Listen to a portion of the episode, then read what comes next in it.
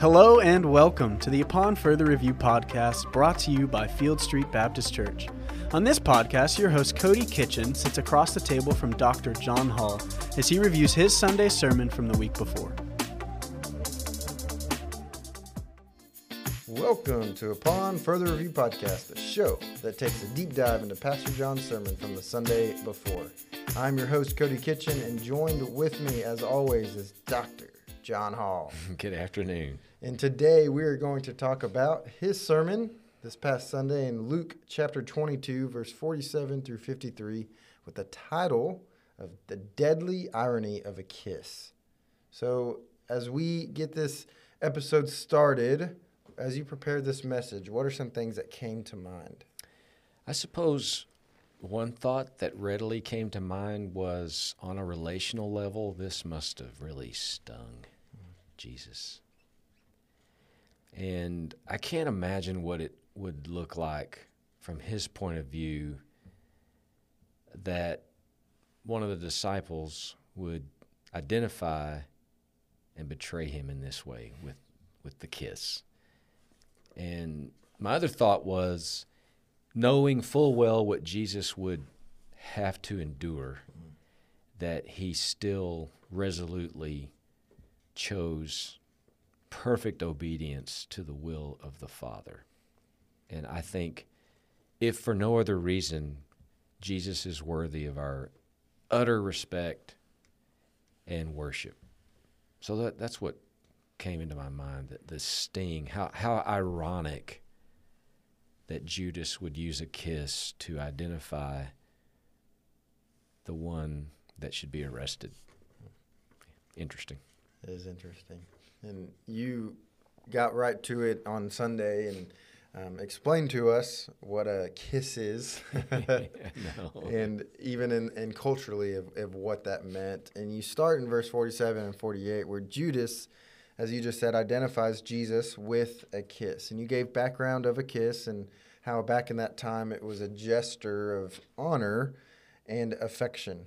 Yet in this way, we see that Judas would betray the Lord. And Ju- Jesus responds in another warning to Judas, as you um, made apparent in these verses. And so, my question is can you just simply expound more about how ironic this kiss from Judas is? You've touched upon it already. And I, I set out in the sermon to explain that a kiss back then and what it signified and that it particular excuse me particularly the significance of a kiss on the cheek between a disciple and his rabbi.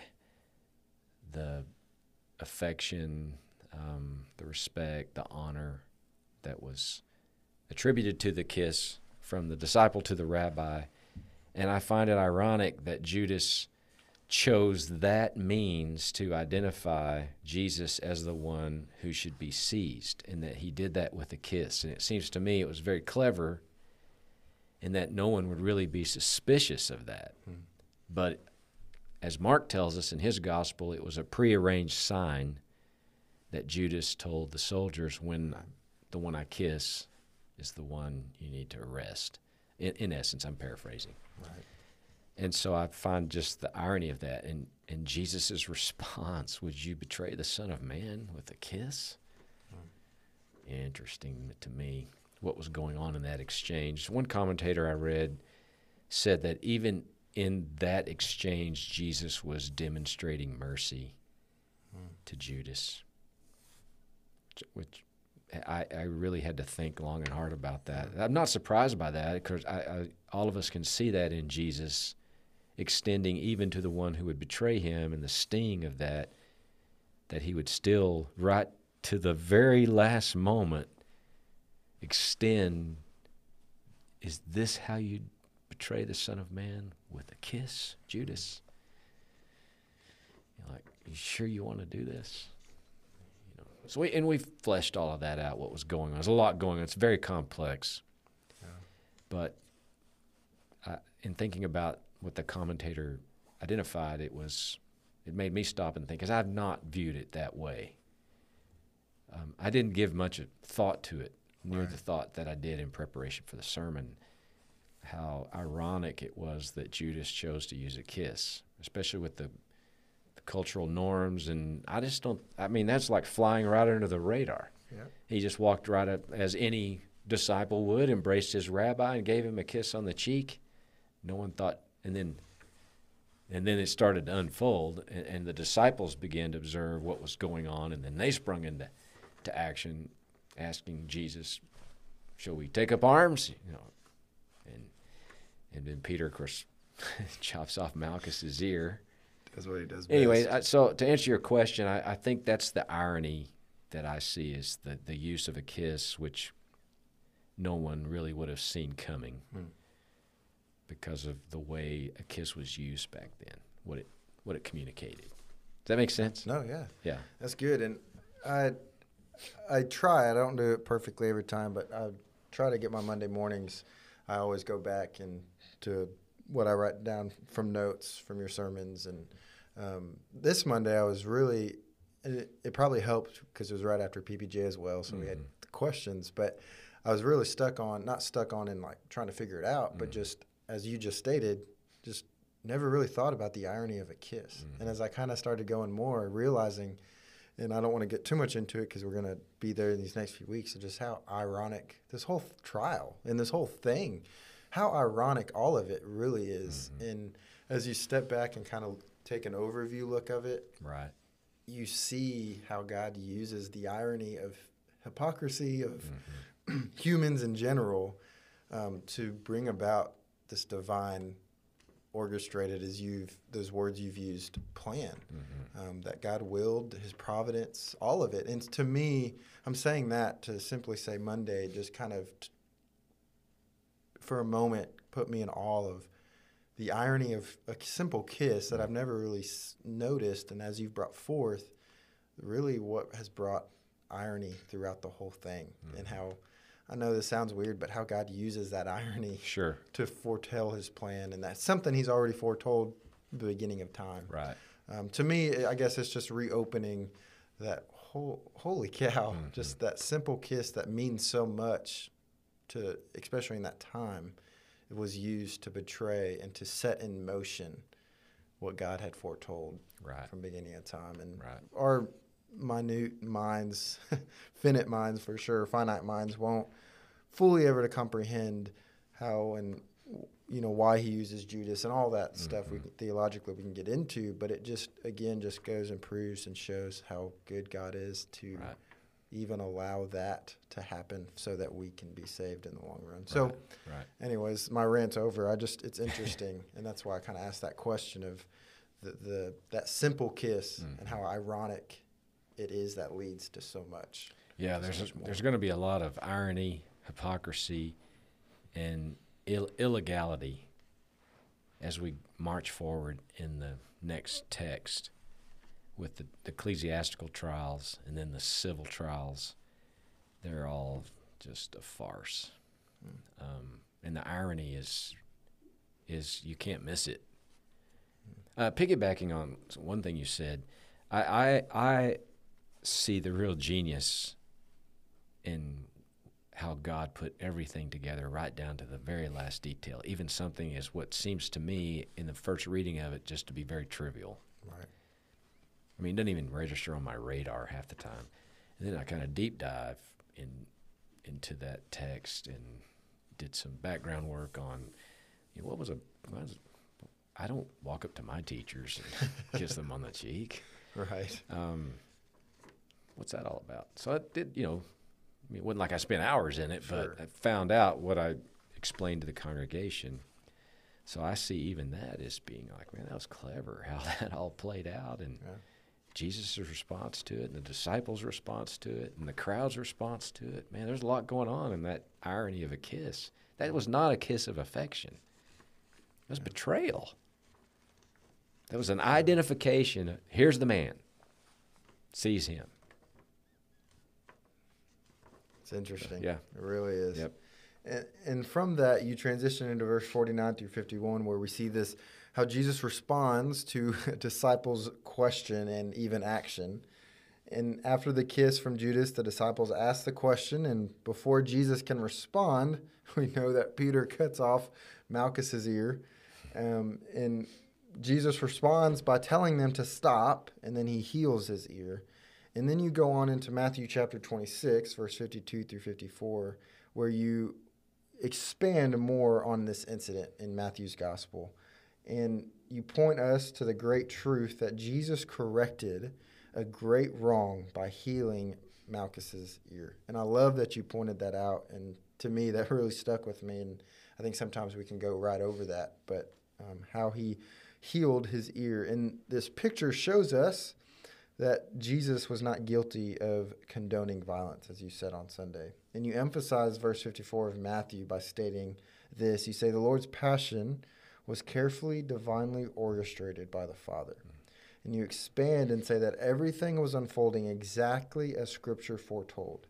And as we read in these texts, our ad- admiration for God should be heightened, knowing that He has planned for us to be saved from the existence of creation. And to me, that's mind blowing. And there's so many questions to that. But really, my question is how can this how can we take this truth of God's will and purpose in Jesus' life and apply it in our own life? And what I mean by that is not necessarily, obviously, Jesus' will was mm. something none of us can do or ever right. be close to, but how can we learn from how Jesus, as you've said in the beginning, took and was fully obedient to what he, what he knew was going to happen? Mm-hmm. Um, and how can we learn from that?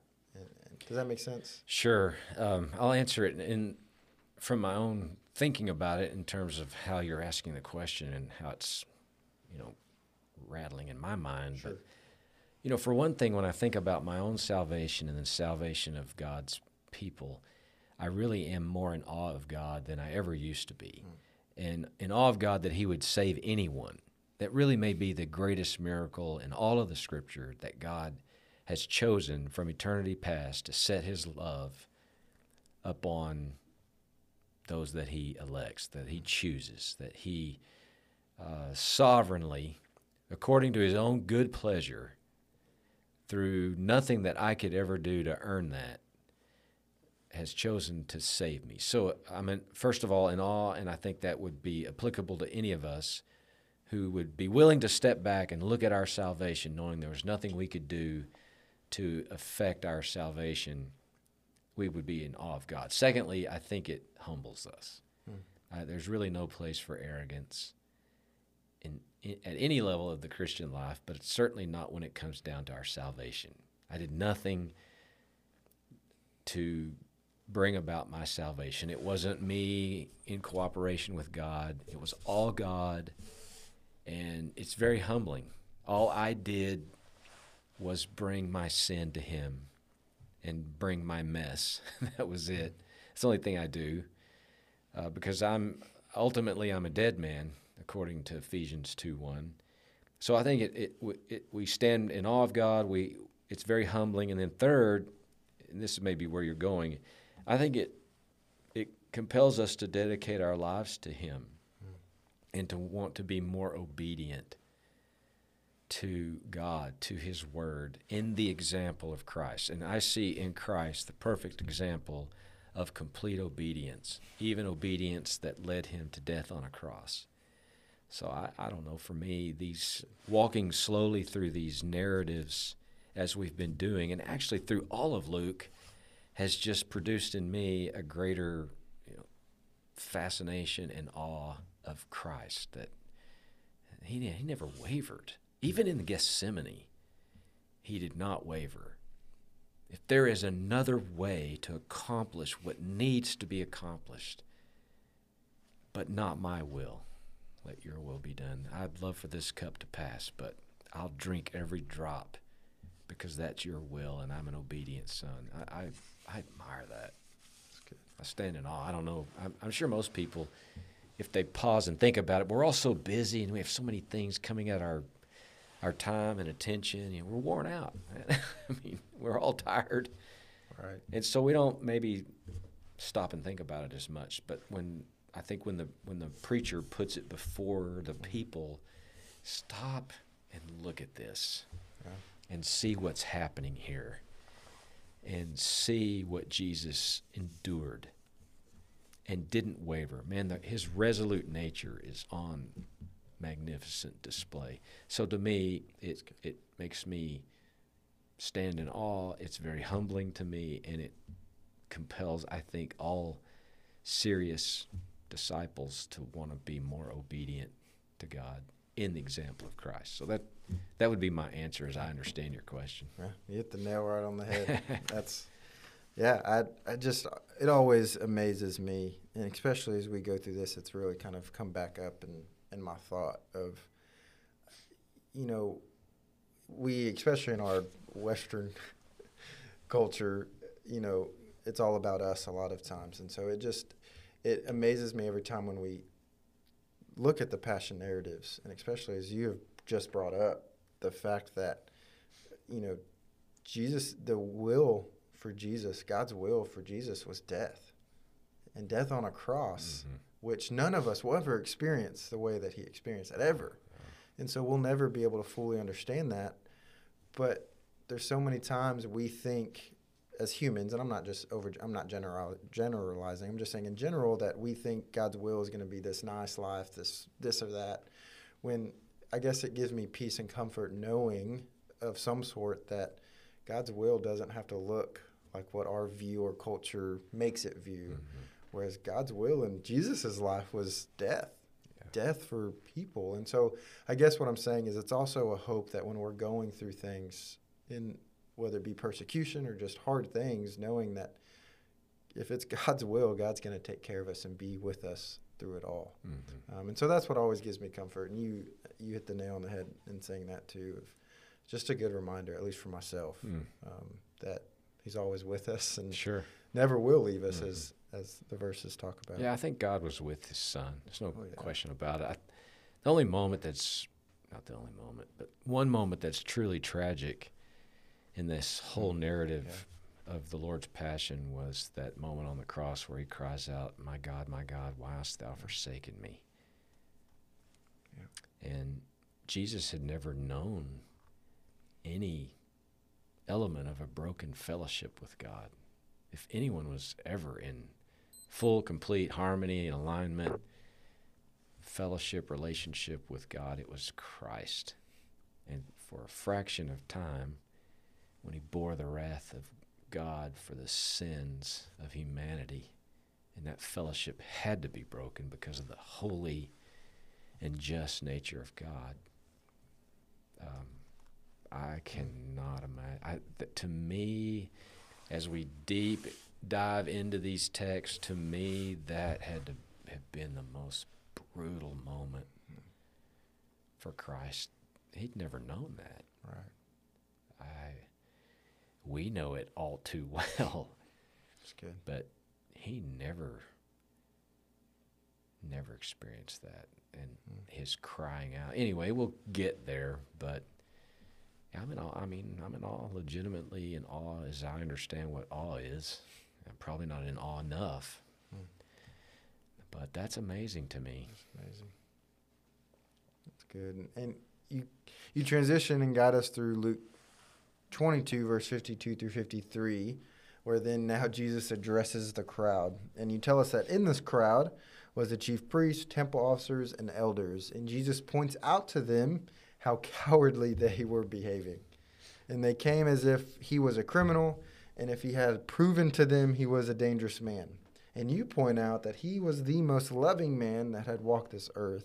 And God is to read the portion of the Sermon on the Mount, Matthew chapter 5, where Jesus talks about the kingship in the Lord's kingdom. And, and it, it would be different than what they understood it as. And Jesus did not retaliate or fight to prove who he was, but he allowed them to wrongly arrest him because he knew and because it was predestined um, before time. And so, my question is how should we, and we've kind of already hit this a little bit, but how should we properly process this truth? especially as we're getting closer to Resurrection Sunday? How can we prepare our hearts, I guess, for lack of mm-hmm. words, um, for what we is as you are ushering us into mm-hmm. Um, Resurrection Sunday? yeah, good. Um, I yeah, it's going to sound like a broken record. I apologize, but it really is one of those instances where you stand back and be amazed. The divine orchestration of the Lord's life, but especially that final week, everything that went on as it led up to his crucifixion and then, of course, the resurrection. So you stand back and be amazed. And then the other thing, too, is just a reminder to us of what Jesus endured in order to reconcile hmm. repentant sinners to, to God. It cost him dearly. I can't even fathom what it was like, uh, just the physical part of his ordeal. And then there's, of course, the spiritual part and the relational part and the uh, physical agony, the mental anguish. I, I just, how did he hold up? It was, mm. it, you know, he was exhausted from a very, very long night. The interrogations went on and on. He slapped around, beat up, mocked, slapped, spit on, humiliated, and then they flogged him, which killed most men. You do some research on a Roman flogging; they, most of them didn't even survive it. it they, they they fillet you uh, without getting you know grossly graphic, but. Right. And I didn't appreciate that even until years ago when Mel Gibson produced his movie called The Passion of the Christ. And a man in our church rented out a theater over in Burleson, gave tickets away, and said, Whoever wants to go see it, I'll pay for you to go see it. It was a very generous, kind wow. gesture. Beth and I, of course, we wanted to go and support the movie, but when it got to that scene and the portrayal of the of the flogging of Christ, it was very hard. It's the most violent thing I have ever seen on screen. I, I can't watch it again. I'm not even suggesting people go watch it, but it's not your typical movie. what, what what got me was we had people come into the theater, man, they had their pickles and their popcorn and their Coke, like they're going to see, you know, the, the latest, greatest Hollywood production. From the word go, it was obvious not one of those movies that was going to entertain you. Hmm. But I will say, to Gibson's credit, and I'll be grateful for this, I think, always, was it made me read that text of Scripture differently. You know, it's a sentence, mm. and, and Pilate had Jesus flogged. But then they spent some significant time portraying what that was like. I think Gibson probably got it right without it being overly cinematic, but man, it was brutal. So uh, just how Jesus survived that and then how he made it to the cross and all that he said from the cross. Anyway, my, my point is I think it is not inappropriate for us to stand amazed mm. in the presence of Jesus Christ. That's good. What a Savior that He would do this for us. Man, Savior indeed. You know, most of us wouldn't take a beating for someone we love. Mm. Maybe for a few people we love and care about.